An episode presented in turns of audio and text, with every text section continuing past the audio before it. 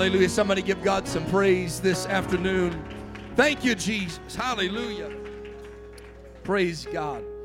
If you have your Bibles, we're going to be turning open to the book of 1 Samuel, chapter 5, and verse number 1.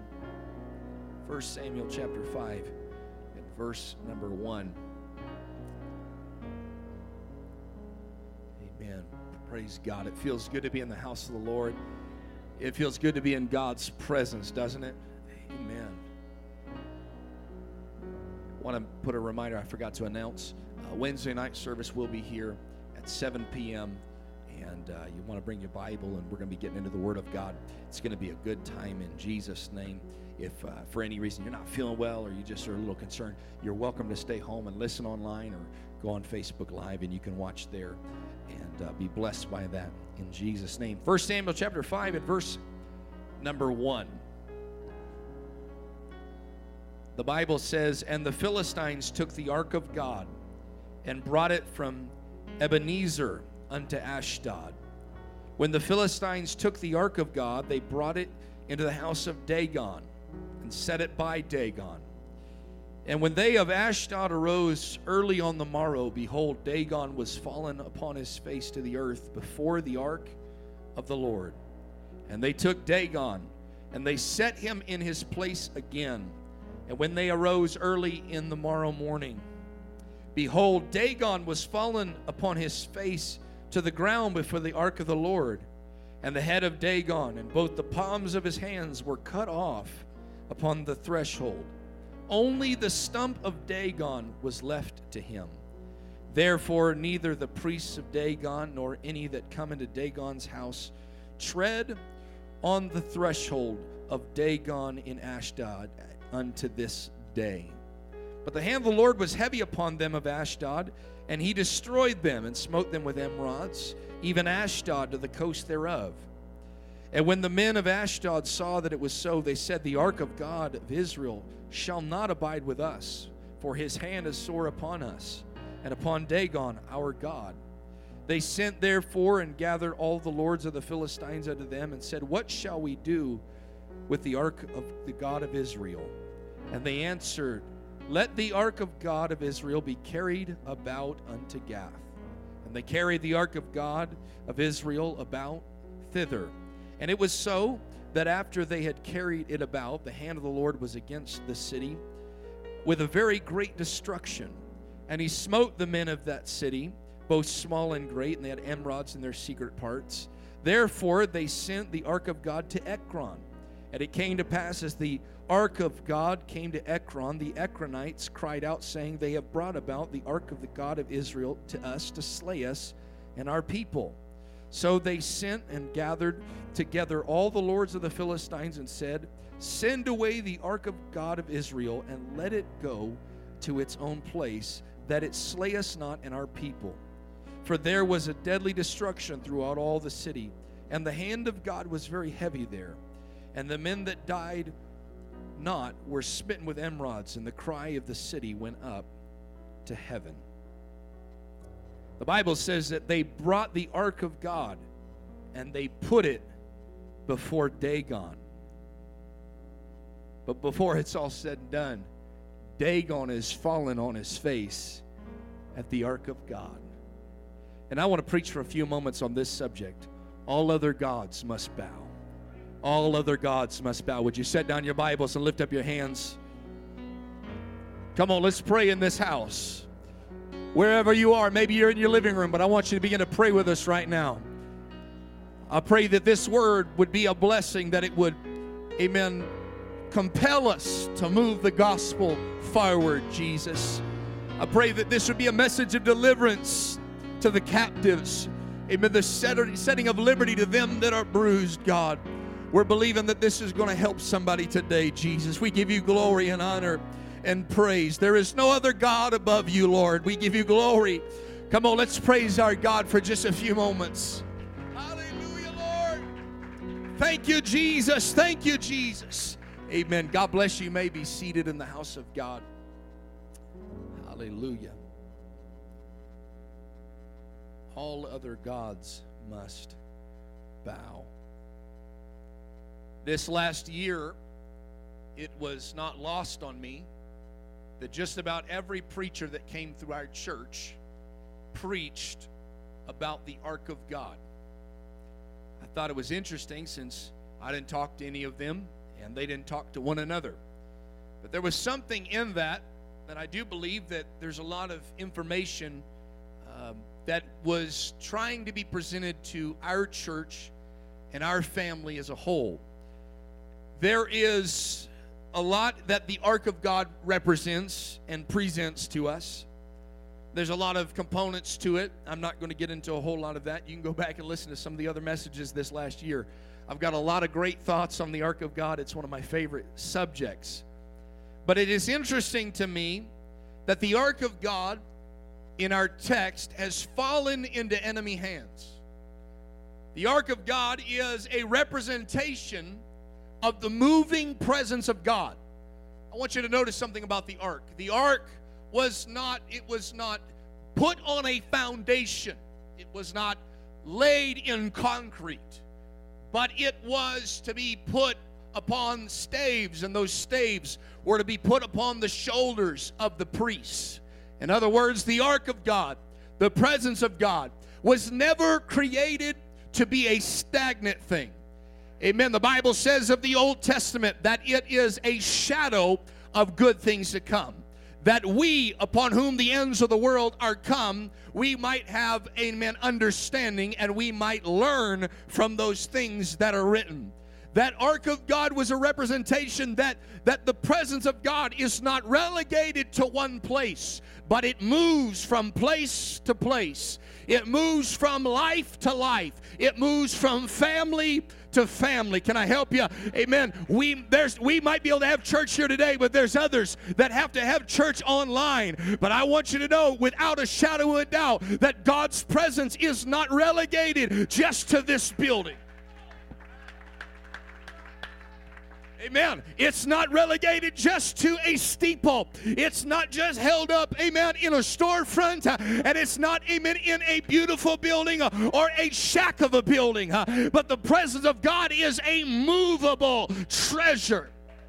It goes from place to place, from family to family, from life to life, from heart to heart. If you want the presence of God, all you got to do is ask, and God's presence will move to where you are. Somebody clap your hands and give Him praise. That presence of God is moving. God's not stagnant. He's not. He's not stationary.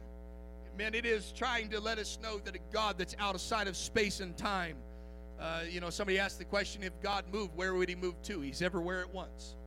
But it is it is letting us know that His glory, His Shekinah presence, His manifested presence, that that power that we feel that is that is not everywhere at once amen that that god can be in one place in in a certain degree where he brings about a, a showing of his glory that he's not showing somewhere else Amen. When we come to church, some people would say, well, well, there, there's people all across our city that go to different charismatic and denominational churches. They feel God because God's everywhere at once. But I want you to know you can feel God, but there's something different about somebody being inhabited by God.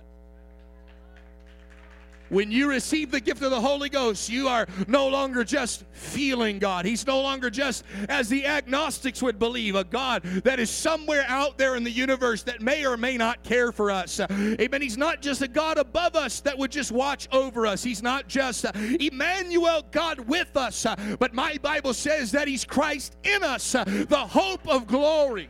When you got the Holy Ghost, uh, you got something that not everybody has, but everybody can have. Uh, you got the movable presence of God, the Shekinah glory on the inside. Somebody clap your hands and praise Him. You got something special, you got something powerful. But this ark of God, it had many things inside of it. It had the laws, it had the it had the it had all of the different uh, manna, the pot of manna that had been presented. It had the rod that budded. It was God's way of showing that I am a provider. It's God's way of showing that I am a miracle worker. I am a way maker. But there's also a side of God that is letting his people know I am a God of law. I am a God of order. Amen. This world's chaotic, but God steps into the chaos and He changes the chaos. It doesn't matter how chaotic your life is, your mind is. I want to tell you there's power in the Word of God to bring into order. The worlds were framed by the Word of God. They were brought into order. Chaos had to stop being chaotic when God's Word stepped in. When God said, Let there be light, there was light. Uh, when God said, Let there be a firmament, let there be a division. All the things that were in chaos and in disorder had to align to that Word. Now, there's a lot of things in that ark. Amen. That is powerful, that's good. But somehow that powerful ark of God ended up in enemy hands. How does something that powerful, with that much provision, with that much miracles, which with that much word that can change the, the known universe, how does it end up in the hands of the enemy?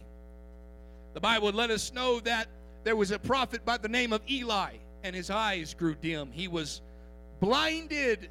Maybe it was just a physical thing, but it was represented to us spiritually that his eyes, his spiritual sight, began to grow dim.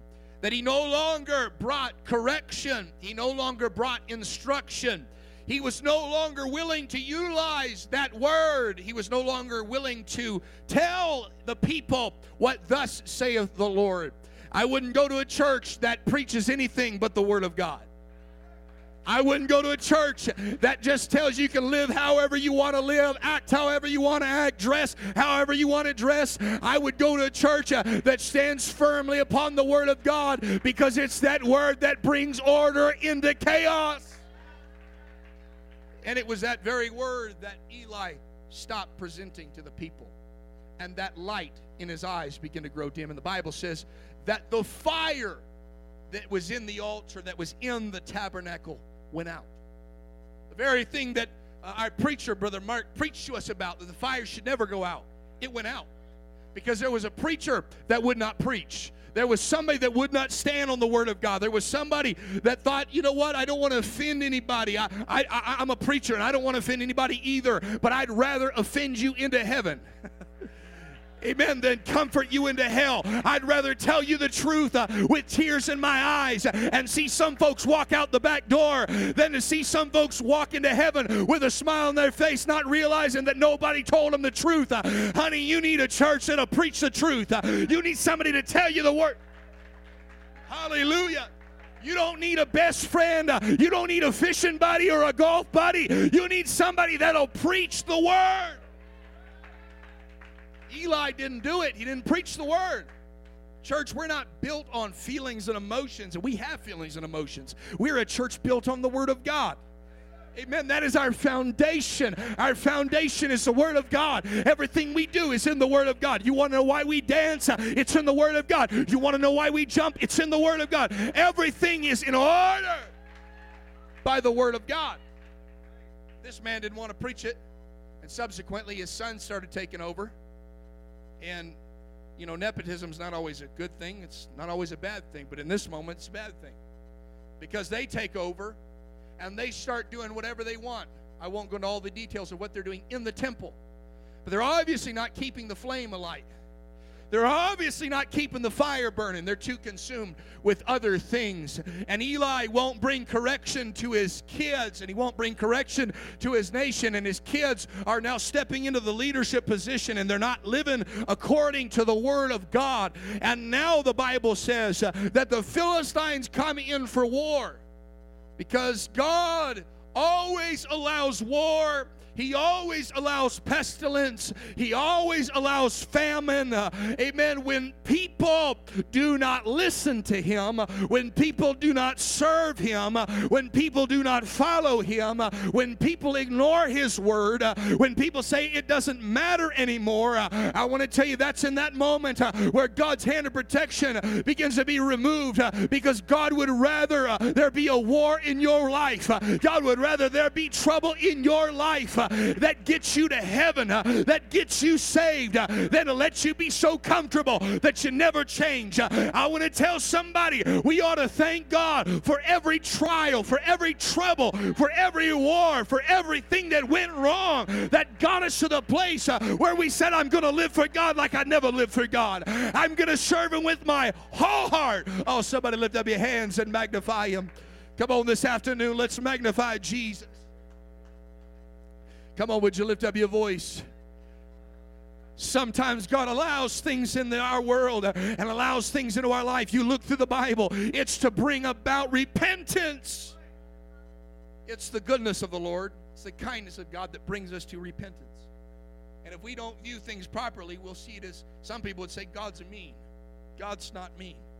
Amen. He said in the book of Hebrews that one more time I will shake the heavens and the earth. One more time. And it could be that in this season of our world and in our life, God's shaking.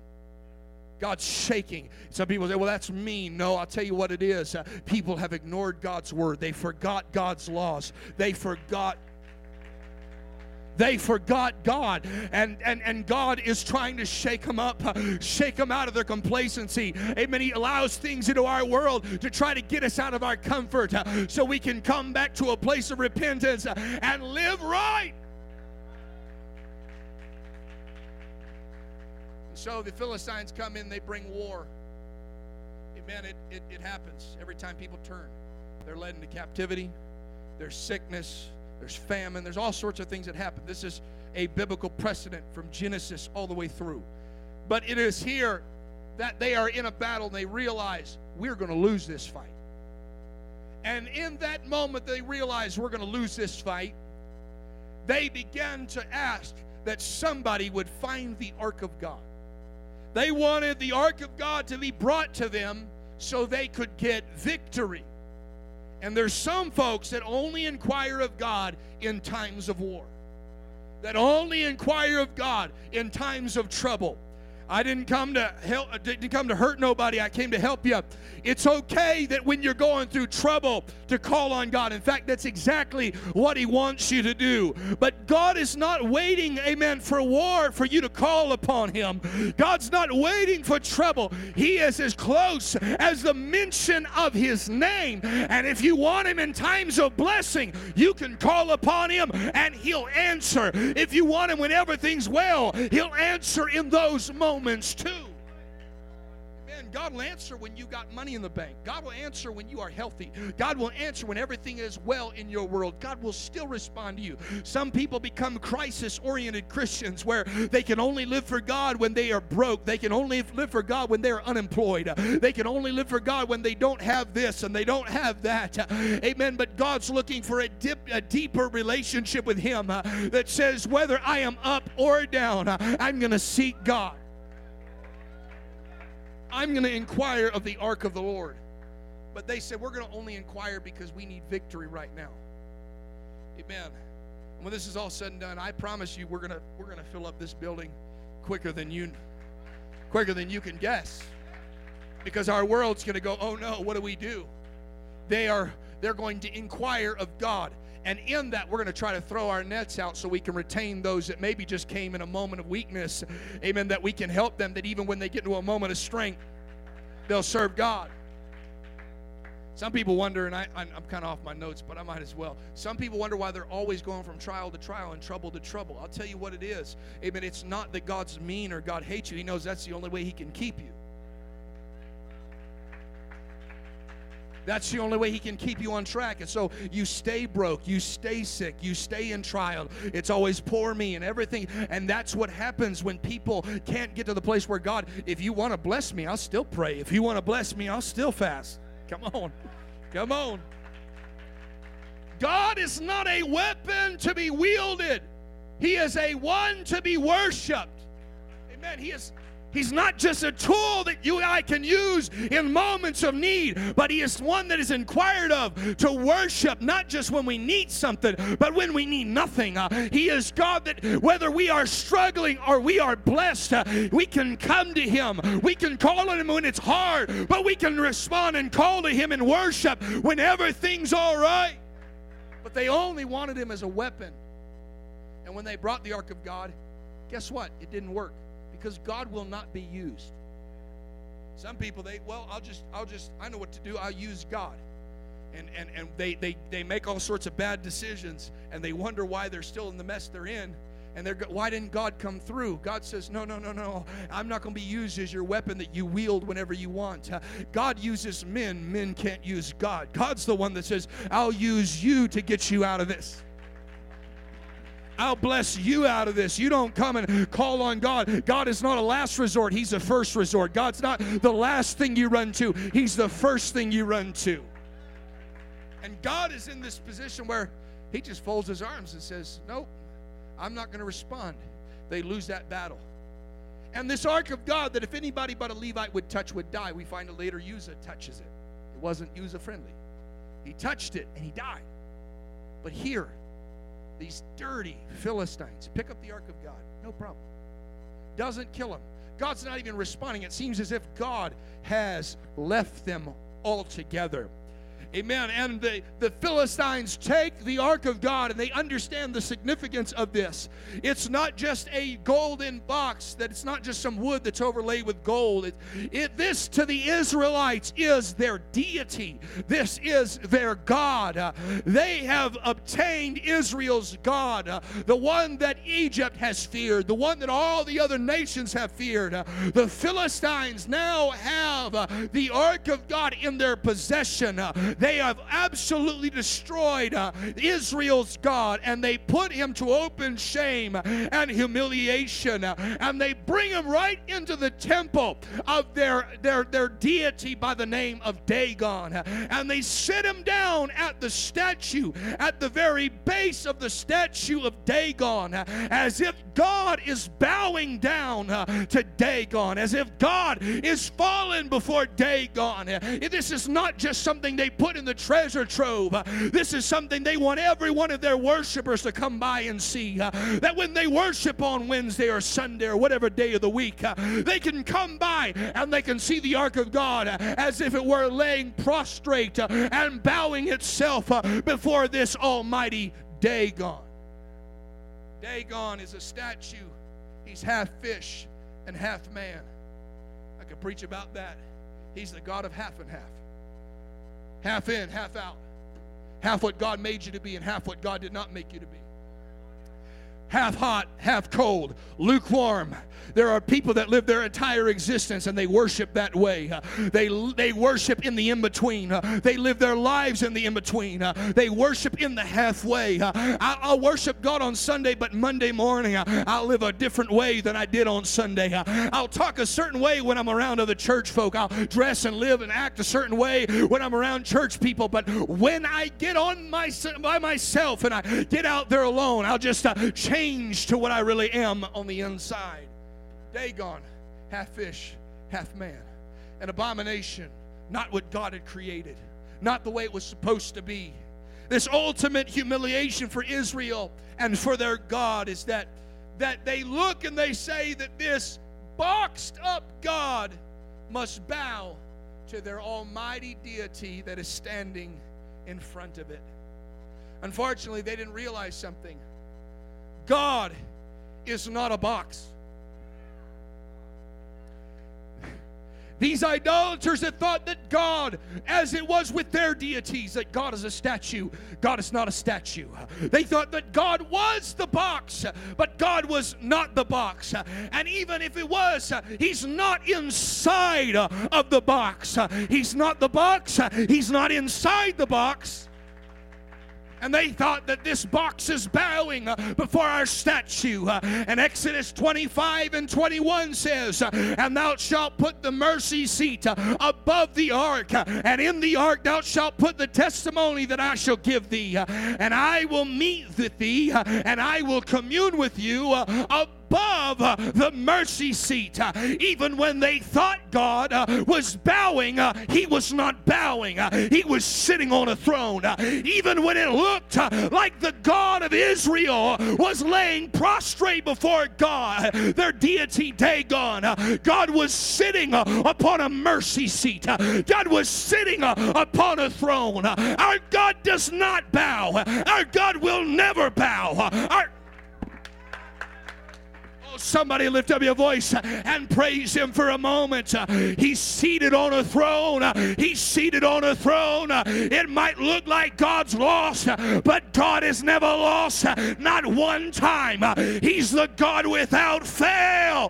Oh, somebody clap your hands and give him praise.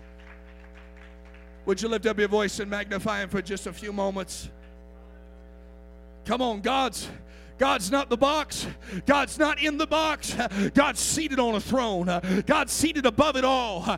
God is standing there staring Dagon eye to eye, saying, You will not triumph. God's not bowing. God is always above. He said, There's, there's going to be no other gods above me. Because when you think that you put your God above me, Philistines, I've always been above your deity. You better believe that they went to bed that night in laughter and excitement and joy. The day God is what a great victory, the statue that has eyes that can't see, hands that can't feel, ears that can't hear, and a mouth that can't speak. It is empty and lifeless. It is made by men's hands. And it is standing before a God that was made without hands, that made us without hands, that spoke us and molded us. Amen. God Almighty that made the heavens and the earth with just the words. He is sitting there and they go to bed laughing. Oh, we got him. We got him. Israel has lost their God. Their God is defeated. In that case, their people are defeated. There is no hope for them. But they got up in the morning. Would you believe it? When they showed up, Dagon was no longer propped up in his position. The Bible says that Dagon was laying on his face, prostrate, bowing before the Almighty God of Israel. Nobody had torn him down. There was no sabotage to be heard of. But this inanimate object, a statue, a false God, a fake God, an idol of unbelievers, had found itself a position of worship and bowing before the one true God. And they thought, oh, there must have been a breeze come through the temple. Something must have happened. I got an idea. Let's prop him back up. If that does not show humanity as a whole, I don't know what does. I'll never forget. Funny story. I was 16 years old, and uh, my brother and I, we loved. This is for you, brother Worley. We loved Mountain Dew. We loved Dr. Pepper. But see, we were we were a little bit. We didn't quite get it. We had like Mr. Thunder but he, he didn't have a doctorate. There was none of that stuff. But we, we found a deal at Fred Meyer. Y'all don't even know what that is, but that's all right. We found a deal where we could get like a case of soda for a dollar. So we got a shopping cart. Uh, I, I, think we might have returned it. I can't quite remember. I wasn't saved yet, so please forgive me. But we we took that. I'm sorry. It was it was a few years prior, before I was 16. I'm sorry. But what we took it, and we we drank all those sodas in a matter of days. I'm surprised I don't have diabetes or something like that. But we chugged it all. And we started building a shrine. We called it our pop shrine. We built a pyramid. I told my wife this. She, she, she'll probably be embarrassed, but we also did this with pizza boxes later on in life. Uh, we built little chairs and all that stuff out of it. That's what you do when you're a bachelor. Hallelujah. But, uh, but we, we built this shrine of, of soda. And, and it didn't take very much for it to crumble to the ground and fall. You know what we would do? We would set it back up, knowing it's just going to fall over again. And, and, and I tell that funny story because that is the nature of man. Things that we know will not stand, under the test of any earthquake or under the test of any trouble or under the test of any pressure or under the test of any little blowing of wind or shaking or shifting. Uh, there are people, Jesus said, that build their life on shifting sand uh, and they build up their entire world. They build up their ideologies, they build up their philosophies, uh, they build up their theologies uh, on shifting sand. Uh, and when it crumbles, uh, they're first on the scene to try to build it back up. When one relationship doesn't work, they're quick to show up and try to rebuild the broken relationship. When things don't seem to work out and it's been shaking and shifting and crumbling, they prop it right back up. Would you lift your hands and let's pray? I'm almost done preaching. But I came to help somebody. It's not time to prop up the things that God is destroying in your life. It's not time to prop up the things that God is causing to bow in your world. If God's bringing you deliverance, let it be permanent. They could have forever just said Dagon's dead and done with. They didn't. They went back. They propped him up. They might even put some things around him just in case. And the next morning, they come back in. This time, they see the same, the same kind of situation. Dagon is falling back down, prostrate before God. But his head's over there. One hand's over there. One hand's over there and the base of Dagon is laying uh, prostrate. Uh, it lost its head, uh, it lost its hands. Can I tell you that when God makes all the other deities bow, when God makes all of the other gods bow, amen, He will get it to a place where even if people try to prop it back up, it will lose its ability, amen, to get in your mind. it will lose its ability to talk in your ear. it will lose its head and it will lose its hands it will lose its ability. Uh, can I preach to somebody? Uh, you might have walked in addicted to drugs, uh, but you can walk in there, you can walk out of this building uh, without that drug addiction's ability uh, to reach down and get you. Uh, for some reason, you don't feel the compulsions you used to feel. For some reason, you don't feel the addictions you used to feel. You can walk in with mental issues, and God can so deliver your brain. God can so deliver your mind that it begins to bow Oh, somebody clap your hands and magnify Him. I feel the Holy Ghost. Would you clap your hands? Would you worship the Lord? It doesn't matter what it is, it's gonna bow. It doesn't matter what's put above him, it's gonna bow. I feel Jesus. Would you pray all across this building? I feel him. God's not bowing to anything but drug addiction will bow to Jesus. God's not bowing to anything, but sickness will bow to Jesus. Diseases will bow to Jesus. Demonic forces will bow to Jesus. It doesn't matter what you put above Him, it's going to bow. Whatever you put above God now, promise one day it's going to bow later.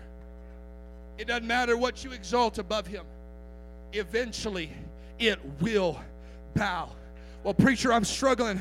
Amen. Because before in my life, I made bad decisions and I propped some other things up before God. And every time I want to get right, I seem to prop it back up. Don't worry, honey. Uh, you keep, you just keep bringing. The worst thing they could have ever done uh, was bring God before what they had propped up. Uh, the worst thing that they could have ever done uh, was bring their, their, their, this other God of Israel, uh, the one true living God, uh, into the temple where they worship something else. I want to tell somebody that's out there worshiping all sorts of other things uh, that if you can get Jesus in your home, uh, everything else bows. Uh, if you can get Jesus in your home, hallelujah, hallelujah. I think one of the best things that's happened out of this last pandemic uh, is the fact that people that have been so busy and wrapped up watching sports uh, and watching movies, I'm talking about apostolic people that shouldn't be doing it, uh, people that are watching all this other junk out there. Uh, amen. They're so bored that they say, well, let me turn on HGR. Uh, you know what? Let me see what the church across, uh, amen, the state line. I wonder what the rock church is playing right now. And they start, amen, playing, preaching. You know what's happening? God's invading temples. God God's invading homes. Come on, when God gets in there, there's conviction that shows up. When God gets in there, it doesn't matter what you propped up in your house, what you propped up on your entertainment stand. It's going to crumble. It's going to bow. Oh, somebody clap your hands and shout with a voice of triumph. It doesn't matter what it is, it's going to bow. It doesn't matter what you set up, it's going to bow. It doesn't matter what you prop up, it will bow. Somebody lift up your voice and magnify Jesus. Come on, let's magnify him. I pray that this word invades people's homes. I pray that unsaved folks uh, would realize uh, I've been living for all the wrong things. Uh, I've been living for money and the economy dropped. I've been living for health and health fails. I've been living for all sorts of other things and it begins to plummet. I hope this invades their home and causes all those ideologies to bow. The Bible says Dagon was completely and utterly destroyed. Because that's what God does to other gods. You can walk in believing in all sorts of other deities, but when Jesus gets done with you, ain't gonna be no other gods when you get done feeling the presence of God, amen, unlike you felt anywhere else in your life, when you get done feeling what we feel in the power of the Holy Ghost, when you repent of your sins, you're baptized in the name of Jesus Christ and filled with the Holy Ghost, you'll start thinking to yourself, nothing else, amen, feels like this. No party ever felt like this. No drug ever felt like this. No other thing ever felt like this. Dagon was destroyed completely. At the threshold God was kicking him out of his own church. Yeah, I believe God will step into homes and start kicking things out of the home. Hey, I believe revival starts at home. I don't believe revival starts at church. I don't believe you come to church and lay things on the altar. I believe you go home and take things and kick them into the front yard. Throw them into your neighbor's yard. Praise God. Hallelujah.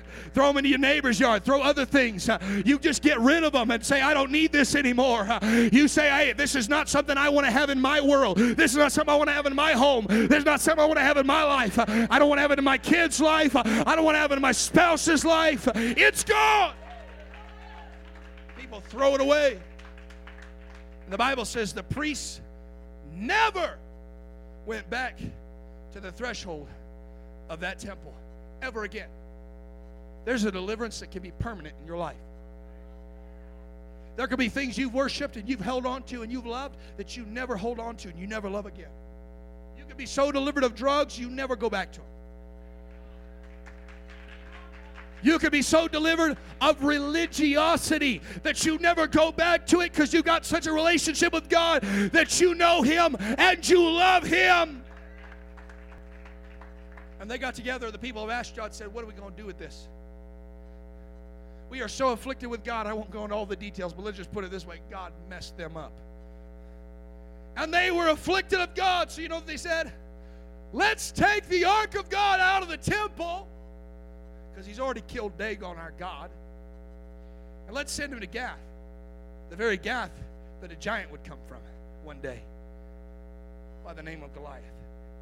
And when he got to Gath, can you believe what God did? He made that entire city begin to bow before the ark of God. He so destroyed those people and so afflicted those people that the people of Gath said, Get this ark out of here. And so they put him on a FedEx truck and uh, they shipped him off. FedEx stocks are still doing good, so you can invest in that. Hallelujah. They shipped him off to Ekron. God afflicted Ekron. They thought they could just distance themselves from this God that makes all other deities bow. They thought they could just put some place. But my Bible never says that the afflictions that were happening in Ashdod ever stopped, uh, that the afflictions in Gath ever stopped. Uh, all they did was spread a pandemic across their, their entire region, an epidemic uh, called God. And it began to spread, uh, amen, to every city. Can I tell you, amen, that when you get God in your home, uh, He's going to begin to spread across your home. When you get God in your city, He begins to spread across your city. Quicker than any virus, uh, quicker than any disease, uh, quicker than any sickness, uh, quicker than anything else. When we get God back into our culture, He begins to invade the culture. And finally, they said with the elders of the people of Philistine, the Philistines said, What are we going to do? They said, Hey, give God an offering. There's people about to start giving offerings to Jesus that don't even come to church. Praise God they might hand us a building before this is all said and done because they want to they want to get rid of whatever pestilence is happening in the world. I don't know what's going to happen. All I do know is when it's all said and done, uh, God is not bowing. God is standing above it all. When it's all said and done, God's getting glory. God's getting all the honor. God's getting all the praise. Uh, when it's all said and done, the apostolic church uh, will be the head and not the tail, above and not beneath. Uh, we will be the lenders, not the borrowers. Uh, we we will be everything that the world tried to destroy in the church. So they said, please put an offering in there gold rats and emeralds. Praise God. And they shipped it back to Israel on a new cart. And guess what God did? God blessed Israel. What hurt them and cursed them was a blessing to Israel. What destroyed them was a blessing to the kingdom of God. And I believe that when it's all said and done, amen, that God's going to get all the glory and all the praise, and the church will come out ahead, and the kingdom of God will come out above. God said, I'll have no other gods before me. Amen. That's what God was doing to Egypt. He was causing all of their gods to bow. Hapi, the god of the Nile, had to, it was the god of the Nile, had to bow when the river was turned into blood. Heket, plague number two, god of fertility with the head of a frog, amen, had to bow when God sent a plague of frogs.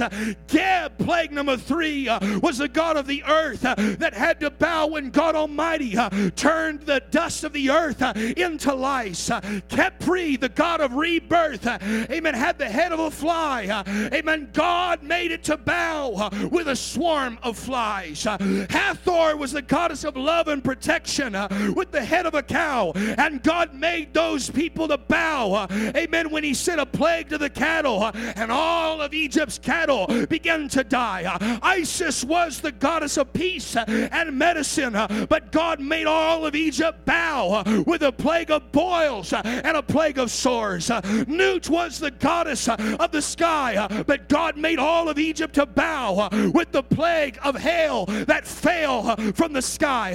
Ernutet was the goddess of harvest, and God made it all to bow with a plague of locusts.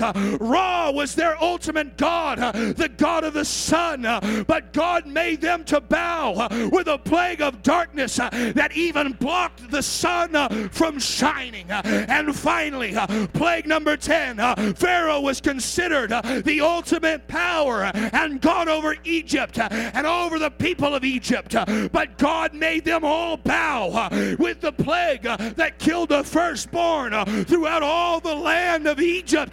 Can I preach to somebody that whatever you put before God, whatever you put above God, it's going to bow before the one true living God. Would you clap your hands and stand all across the building? Come on, let's praise Him, let's magnify Him.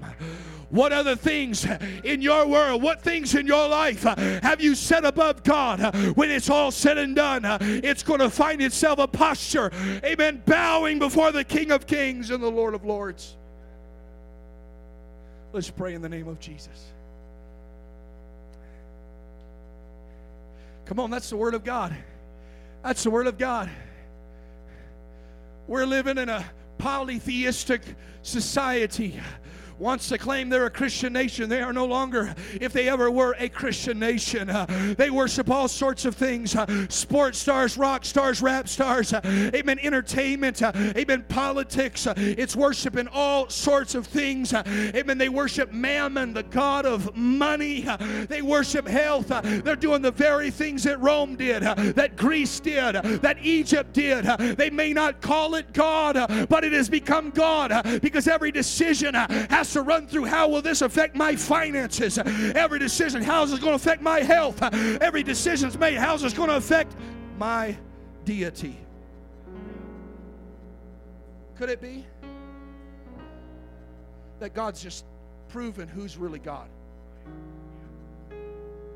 People that trust in money, stock market fell 35%. People's 401ks and retirements because you can't trust in money. Money will fail.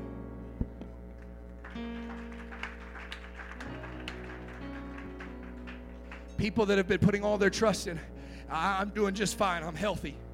People that thought they were healthy are no longer healthy. And, and, and people that have all these false senses of security are crumbling. Could it be that in just one month's time, God's shutting down stadiums? You want to worship the NBA? Season canceled. College for some of you folks? Canceled. You want to worship all of these other things and you want to spend more time and money and energy on all these things, and, and God's looking at a nation that has forgotten their God and says, if nothing else, one more time I'll shake the earth.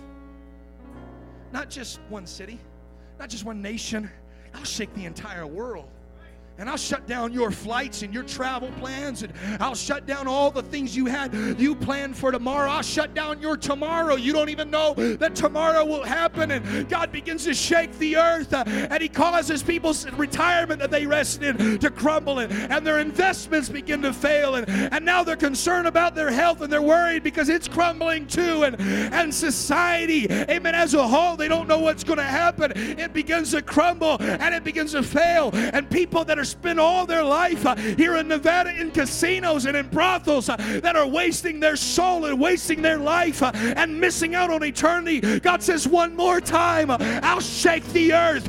One more time, I'll shake the state. One more time, I'll shake your life. One more time, and God shuts it all down and causes it to bow.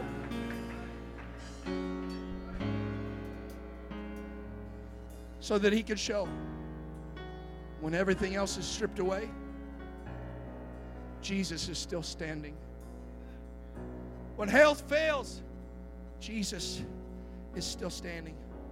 When society fails, Jesus is still standing.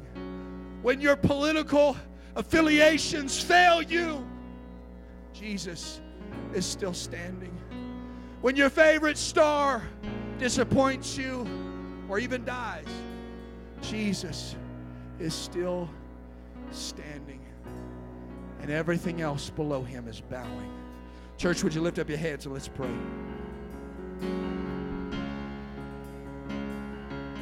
Would you pray? Would you lift up your voice and magnify Jesus right where you are? Come on, is there anything that you've set in your world? Is there anything else you've propped up in your life? That you have put above God. God saying, that will fail, that will fall, but I will always be left standing. You can trust in me, you can put your hope in me, not in those things, those all bow before me. Come on, right where you are, let's pray. I feel the Holy Ghost. I'm done preaching, but I want somebody to begin to pray. I want you to have a personal altar call right there in your seat right there in your living room, right there in your kitchen, wherever you are. I want you to have a personal altar call. If there's anything you propped up before God, I want you to know that one day it will bow. It's better to just remove it. It's better to just kick it out of your home, kick it out of your mind, kick it out of your life, because it's going to bow one day.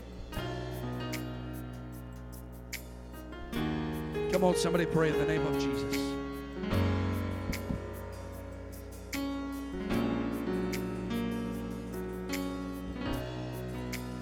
Come on, if you're suffering from addictions, I want you to know you can lay those at the feet of Jesus.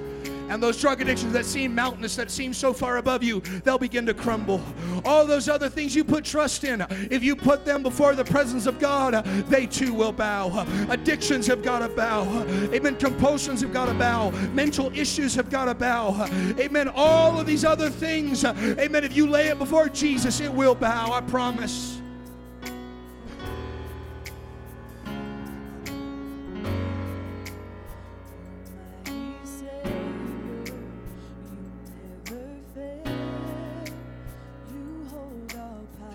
Lift up our voice and let's pray.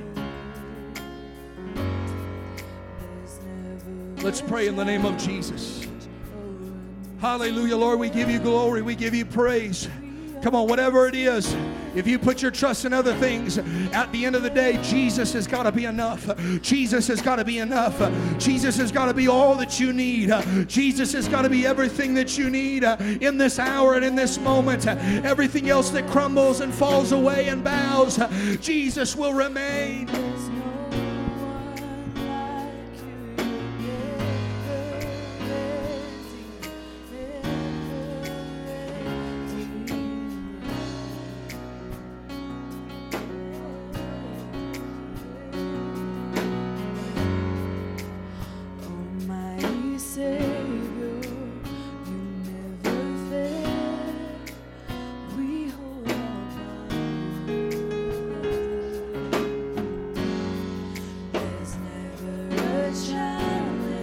That's in the name of Jesus. Lay it at the feet of Jesus. Lay it at the feet of Jesus.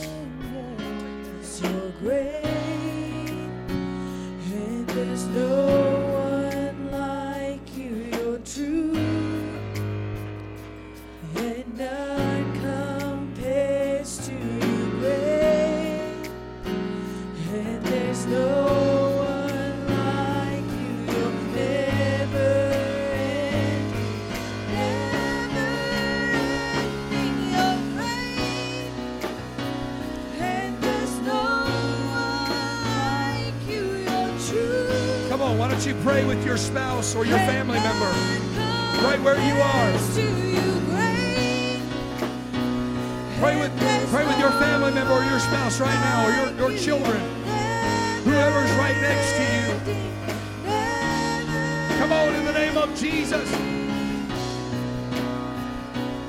Come on, God's getting glory right now. God's getting glory right now. His church is being elevated right now.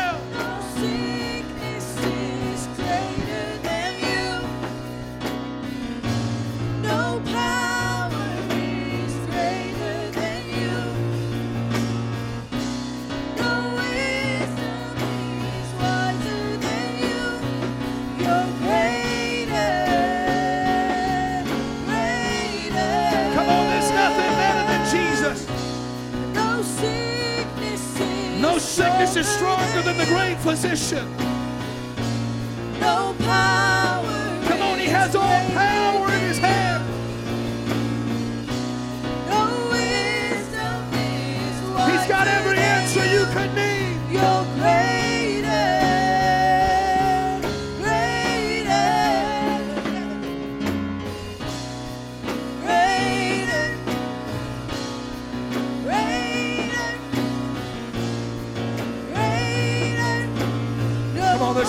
delivered right now. There's people being delivered right now, right where they're standing.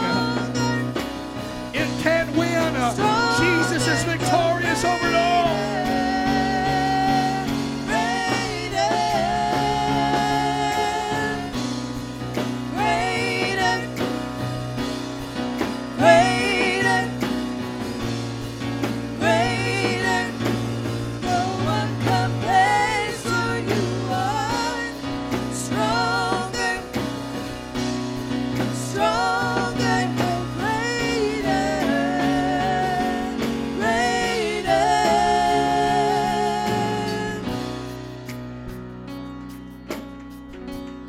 Lift up your voice and magnify him. Come on, somebody magnify Jesus. Magnify Jesus. Our God is stronger. God, you are higher than any other. Our God is healer, awesome in power. Come on, let's worship the Lord right where we are. God.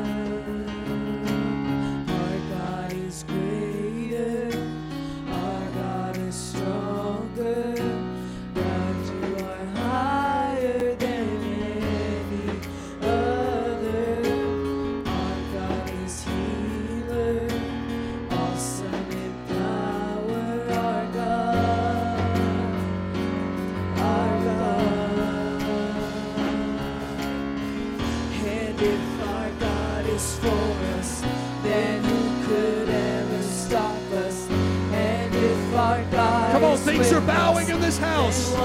Things are bowing in your living room. Things are bowing. Fear has got to bow. Sickness has got to bow. Whatever is named under heaven or in the earth has got to bow.